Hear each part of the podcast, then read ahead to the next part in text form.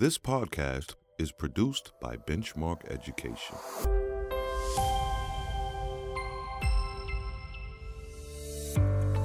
In this episode, the science of reading and how it fits with small group instruction. I'm Kevin Carlson, and this is Teachers Talk Shop. I don't want small groups to last a certain amount of time. I don't want them to be a certain type. I want them to meet needs. That is Dr. Adria Klein. She is the director of the St. Mary's College of California Comprehensive Literacy Center and the author of many books, articles, and texts that influence reading instruction. Author and educator Patty McGee spoke with Adria recently about small group instruction and the sciences of reading. So one of the most important like touchstones um, for us as educators is the ubiquitous Scarborough's rope. Um, and I know this has a great influence on the choices we make in reading instruction and specifically in small groups. So maybe what we can do is begin with just describing Scarborough's rope um, for people who are here and listening and just unpacking some of the important things to know. You know, hot topics are not always new topics. They ebb and flow, and this has been periodically a key point.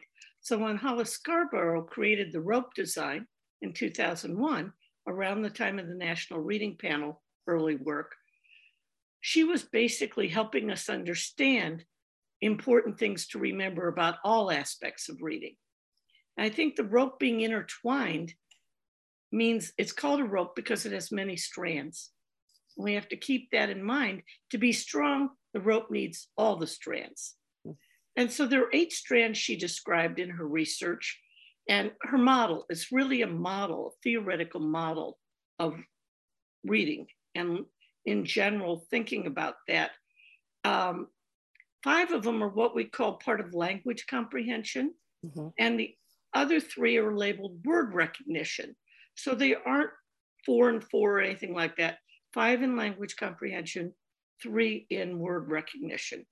I want to start with word recognition because that's essential.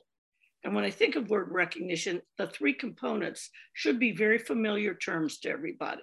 One of them is phonological awareness, and we have to consider syllables, she says, phonemes, etc. Then decoding, and then the idea of sight recognition. Now, this is not sight words necessarily, but quick recognition, automatic recognition of familiar words. Doesn't exclude sight words, but it doesn't mean sight words, it means sight recognition. Gotcha. Then the language comprehension strand very quickly has five components, and they're probably more familiar terms for most people. One, of course, is background knowledge, and that means what you bring to the task but also what you learn from the task It's broadly defined. But a key one to keep in mind is vocabulary, both oral, reading, and written, um, all three of those. Mm. So thinking about vocabulary in the language strand, language comprehension part of the rope, it has many aspects as well. Then she details language structures. And when I think about structure, she's talking about syntax, mm-hmm. word order, word agreement, subject verb agreement, the all the grammar aspects and the sentence structure, as well as semantics, the meaning. Those are deliberately listed and clear as part of language comprehension. Then verbal reasoning. We've always understood the role of verbal reasoning with young children in particular, and their ability to speak to and understand verbally a lot of information they cannot yet read that they're now learning to map onto the printed page. Mm-hmm. And the fifth one is literacy knowledge. And being in the comprehension strand, this is still visually important. Print concepts is the first one listed. How many letters you know, how many words you know, understanding movie, reading moves from left to right rather than right to left. In fact, why everyone's kidding about the palindrome today that we're recording this Tuesday, Tuesday, is the fact that it can be read both directions. Well, young children need to learn that. And it's very difficult to work with phonics in the word recognition if we haven't understood directionality within word and across lines in the language comprehension. That's why I say they're so intertwined. So together they're skilled reading. And we can talk a bit about how she defined in the rope model the skilled reading. And I really think the, the short definition she includes is key. Um, fluent exec- execution and coordination of word recognition and text comprehension. She didn't say one or the other, she said both. And so importantly, she adds if any part of the complex rope is not present or insufficiently developed, reading will be impaired. This isn't a two step process. Yeah. This is a weaving. Yes, that is so important. And I just want to say it out loud again. I want to echo what you're saying here is that when looking at this Scarborough's rope, that if any part of this complex rope is not present or insufficiently developed, reading will be impaired. Exactly. Crucial to this conversation today and for all readers um, in the classroom. And so we want them to be strategic and we want them to be automatic. Yes. And they both develop. And strategic is not strategies, it's ways of attacking a problem and thinking about that. For example, vocabulary being, I mentioned, part of language comprehension components. Children attach meaning to first letters. Yes. And consequently, not always is the letter they know in the first position. So I have a very quick story about a child named Max. And we were walking together. He was about two and a half. He knew the first letter of his name, but he didn't understand first. And he looked up at the restaurant in front of us and said, giving it away, Grandma, there's my name. and I said, Yes, Max. The restaurant name wasn't Max. It was the M in the second position, but a little glimmer of recognition of that M needs to be encouraged, even if it's not initially showing directionality. Then we move to knowing more letters, knowing directionality, attaching the phonological awareness to the decoding. So I remember he knows M, he just needs to learn where it goes and how it sounds. Mm. But that visual recognition showed me a glimmer of what was to come. After the break, Adria and Patty dig into small group instruction. Stay with us.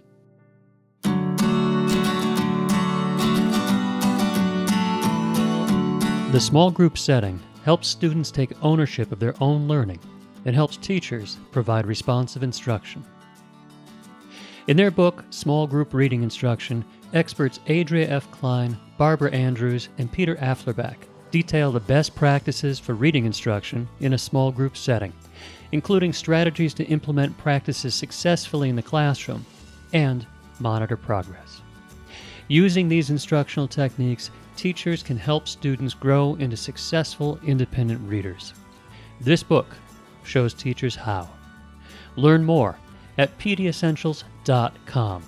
Go teach brilliantly.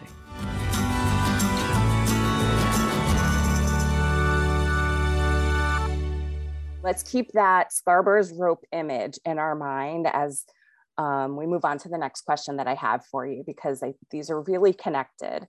So I mean, I feel like you are the ultimate guru in small group mm-hmm. reading in this world. I know that there's lots of other people that um, you would turn to, um, but in my mind, you as as uh, reading in small groups, I just um, I just want to constantly come back to and learn more from you. So let's just remember just some of the key elements about small groups as we will connect it back to Scarborough's rope. But just for now, let's just dig into some really important things to remember about using small groups in the classroom. Can you share a few? I, I appreciate that because I learn from everybody else. We are all learning together. And so I was a secondary intervention teacher. And as a secondary intervention teacher, I saw 10th and 11th graders who were reading about the second grade reading level. They were not strategic and they were not automatic. And so reading was slow, writing was even slower and we did less writing at the time. And I draw from that experience to talk about small groups because I pulled small groups within a 35 student 10th grade classroom as an interventionist. Why? You ask yourself, would I even think small group? I'm not thinking only about small groups. I'm thinking about meeting and differentiating student needs. If we kept barreling along mm-hmm. without some extra support and scaffolds for that group of older students, I found we would leave them even further behind. So for me, the small groups helps us differentiate the student needs and keep them all moving forward. It isn't about the design as much as it is about meeting the needs and personalizing the needs. I don't want small groups to last a certain amount of time. I don't want them to be a certain type. I want them to meet needs. So I might have a group that meets three times, might have a group that meets for eight weeks. That flexibility is not really well understood about small group. Pacing needs to change. Vocabulary needs to be increased, as I mentioned earlier. Often that's a big gap. Mm-hmm. And when I think about that, how do we move to the next skill or sound or letter or the like without doing small group to keep everybody moving forward? Yes. To me, it's that kind of at your own pace, but as fast as we can go. Mm-hmm and we must catch up, but you don't catch up by referring people or leaving them behind. You catch up while it's happening. Mm-hmm. And that to me is part of the power of small groups. They sometimes help kids move ahead. I don't want to think of them only as an intervention for kids with needs at one end. Sometimes the kids are going so fast and they're so strong, they don't pay attention to detail and make unforced errors, mm-hmm. which count equally negatively in scoring as an unknown error. We forget this. So I think we need to do both. But I want to consider the small group helps us meet all needs, but they aren't uniform in size, length, purpose, but they're necessary at all times. We need to plan a little more, and this is certainly a hard time to plan. Yeah. We have to be flexible about it, but the outcomes are so much stronger. We must keep them short. We must adjust to needs. And we have to, I think we'll call it frequent regrouping. I was a math teacher originally, just to understand that. Oh and so the idea of regrouping was an early math concept. I had to mention that. And to me, it takes ongoing formative assessment that's observational and responsive and learner centered that helps us. Mm-hmm. Yeah, absolutely. Well, it is it's just so important in any grade level i think you've illustrated that um, small groups that are flexible that are ongoing that are meeting the needs that we are seeing um, in observation um, in the classroom uh, really support that learning progress for every student so thank you for bringing us back to uh, this reminding us of really the essentials and the importance of small groups. After the break, assessment, observation, and Yogi Berra. Stay with us. Benchmark Academy, a new online professional development opportunity that gives you exclusive access to some of the top minds in education today. The Academy offers interactive and engaging step by step guidance for teachers of all levels through lively video classes bursting with information, paired with research based professional development books, multiple reflection opportunities, and comprehensive course support. Courses go deep into topics at the forefront of childhood education. A simple and efficient user interface, clear visual explanations of concepts, and real world student examples make learning easy and enjoyable. Dynamic online classes paired with professional development books, study guides, and implementation guides will help you steer your young readers and writers to their highest potential. Learn more about Benchmark Academy at benchmarkeducation.com. So now let's connect the two big concepts that we've talked about. So we talked about Scarborough's rope, um, and just how important it is that any part of this complex rope, if it's insufficiently developed or it's missing, then um, that then reading will be impaired. So we know that, and then we know that small groups can help accelerate learning. So I'm just wondering, like, what do you think are the most relevant um, and justified parts of Scarborough's rope to use in small groups? You know, I think the word recognition, three key aspects need to be considered as small group scaffolds. And part of that responsiveness that Peter Afflerbach and I talk about in the meaningful reading assessment is to understand ongoing. We don't just assess at the beginning and assess at the end, right. but we recognize needs. So I might have a student with only 12 letters, and we're fairly far into our understanding of letter recognition and sound association, phonological and decoding, but they have serious print knowledge gaps. Mm-hmm. I may need a short term small group that focuses on increasing letter knowledge. Production, yes, but recognition, fast and fluent and automatic first. I may need to help kids understand what a word is. Surprisingly, word space word, another print concept from language development, language comprehension, isn't automatic. We see it. But then when we get to young children, it looks like hen scratching. Mm-hmm. You know, the idea when a young child is trying to write a, a letter to grandma, mm-hmm. they'll have a series of scribbles and they'll bring it over and say, I wrote a letter to grandma. They're not reading yet, but they're seeing themselves as writers, but we don't see any writing. So then again, a grandma would say, Read it to me. And the child knows their message.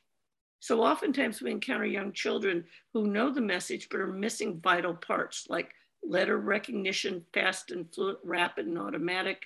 They may have not a sense of word or the vocabulary because they haven't been talked with enough in oral language uh, is uh, limited or truncated.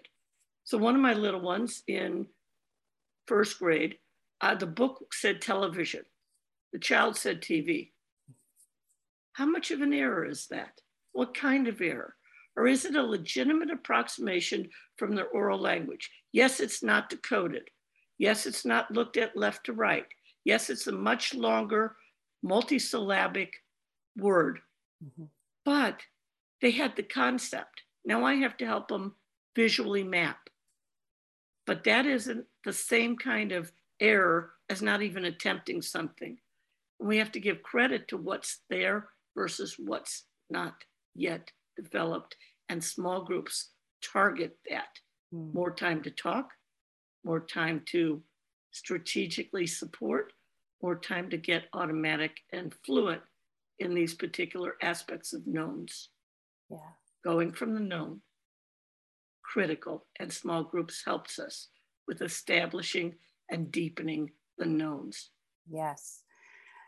And you referred to the um, book that you wrote with uh, Peter Afflerbach around meaningful reading assessment. And just something that's coming into my mind right now as I'm listening to you is um, these small groups are to help build from the um, build knowledge from the known.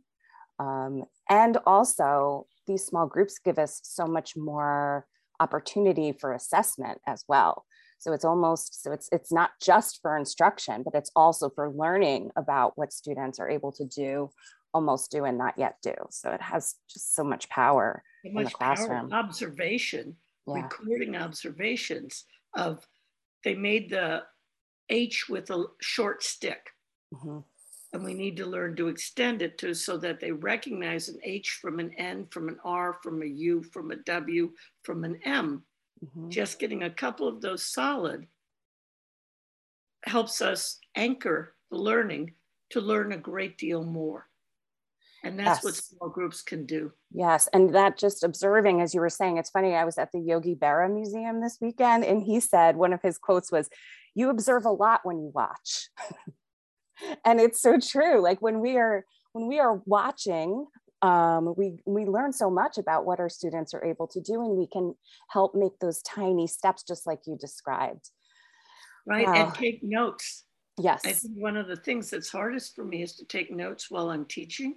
Yeah. And if we sit back and observe even allow some partner talk in the small groups so we can make an observational note will help us adjust and fine tune instruction that fine tuning is what the rope is about. Mm. And those strands come together. Yes. They don't wait, they start coming together.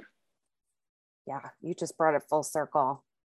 Thank you. So, anything else then to keep in mind with small groups and science of reading? Well, you alluded to it. Effective PD isn't about only information, it's about observation. Mm-hmm. So, oftentimes, the chance to watch a lesson, watch a video, uh, interact with each other to fine tune our own teaching and thinking. We aren't just supporting the child, we're supporting the teacher. Mm. And in that professional development, observation is critical too. We can learn a great deal by reading and by going through information. We need that. But there must be an observational component in some way brought into professional development to strengthen the strengthen the teacher. We all observed a lesson. I was teaching small group. I wasn't mentor or modeling, mm-hmm. and they gave me feedback. It wasn't like, "Oh, great job, Adria." You know, I noticed you could have. Yes. I recognize you might have. That helps them think. Teachers, our most critical delivery system, is supporting the teacher in their learning and that takes many facets too. So I almost want to see how those strands interplay with professional development. I'm not going to build that model, but I think of that model when I think of all the strands of professional development. My goodness, I was thinking the same thing. We're really on the same page. Well, thank you for taking the time today to share your wisdom around um, small groups and the science of reading and Scarborough's rope and how they all intersect and how we can be really practical and responsive to our students um, by, by looking at the, the tiniest things that they're able to do and thinking about the next steps um, for them and how small groups play such a big role in that. Thank you, Patty. There's so much for us to learn together. Thank you, Dr. Adria Klein. Thank you, Patty McGee, and thank you for listening to Teachers Talk Shop. If you want to learn more about the science of reading, go to teacherstalkshop.com and visit our archive. Episode 26 is A Practical Approach to the Sciences of Reading with Dr. Cece Bates. Episode 25 is called The Sciences of Reading and the Whole Child, featuring Peter Afflerbach and Rachel Gabriel. Episode 20, Expanding the Science of Reading, also features Peter Afflerbach. And Episode 4 features Wiley Blevins and is called The Science of Reading What Brain Research Says About How We Learn to Read. While you're on the site, please register to receive updates about the show. For Benchmark Education, I'm Kevin Carlson.